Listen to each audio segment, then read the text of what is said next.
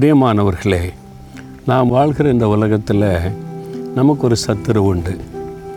அவன் பொல்லாத பிசாசானவன். நம்மோடு யுத்தம் பண்ணுகிறான். நம்மை சோர்ந்து போக பண்ணும்படி நம்மோடு போராடுகிற யுத்தம் பண்ணுகிற மனிதர்களை எழுப்புகிறான். அதனால் சில சமயத்தில் சோர்ந்து போகிறோம் அந்த காலத்தில் யுத்தம் வித்தியாசமானது. யுத்த வீரனுக்கு ரெண்டு முக்கியமான விஷயம் முக்கியம். உபாகமம் முப்பத்தி மூன்றாம் அதிகாரம் இருபத்தொன்பதாம் வசனத்தில் உனக்கு சகாயம் செய்யும் கேடகமும் உனக்கு மகிமை பொருந்திய பட்டயமும் அவரே. ரெண்டு காரியம் ஒன்று கேடகம் இன்னொன்று பட்டயம்.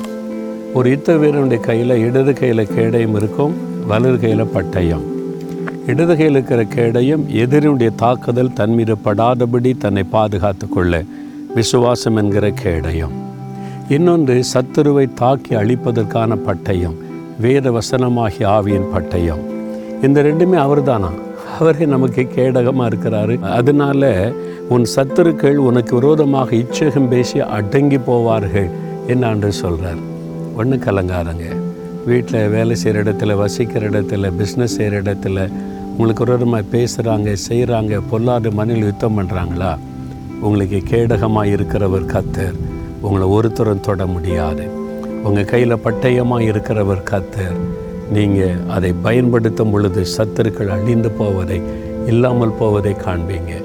கேடகமும் அவரே பட்டயமும் அவரே. பிறருக்கு பயப்படணும் கலங்காதங்க. தகப்பனே எங்களுக்கு மகிமை பொருந்தின கேடகமாய் நீர் இருக்கிறீர். வல்லமை பொருந்தின பட்டயமாய் இருக்கிறீர்.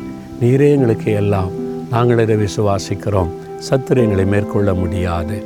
நாங்கள் ஜெயம் எடுக்கிறோம் ஜெயிப்போம் தொடர்ந்து ஜெயித்து கொண்டே இருப்போம். இயேசுவின் நாமத்தில் ஜெயம் கொடுக்கிற தேவனுக்கு ஸ்தோத்திரம். ஆமேன் ஆமேன்.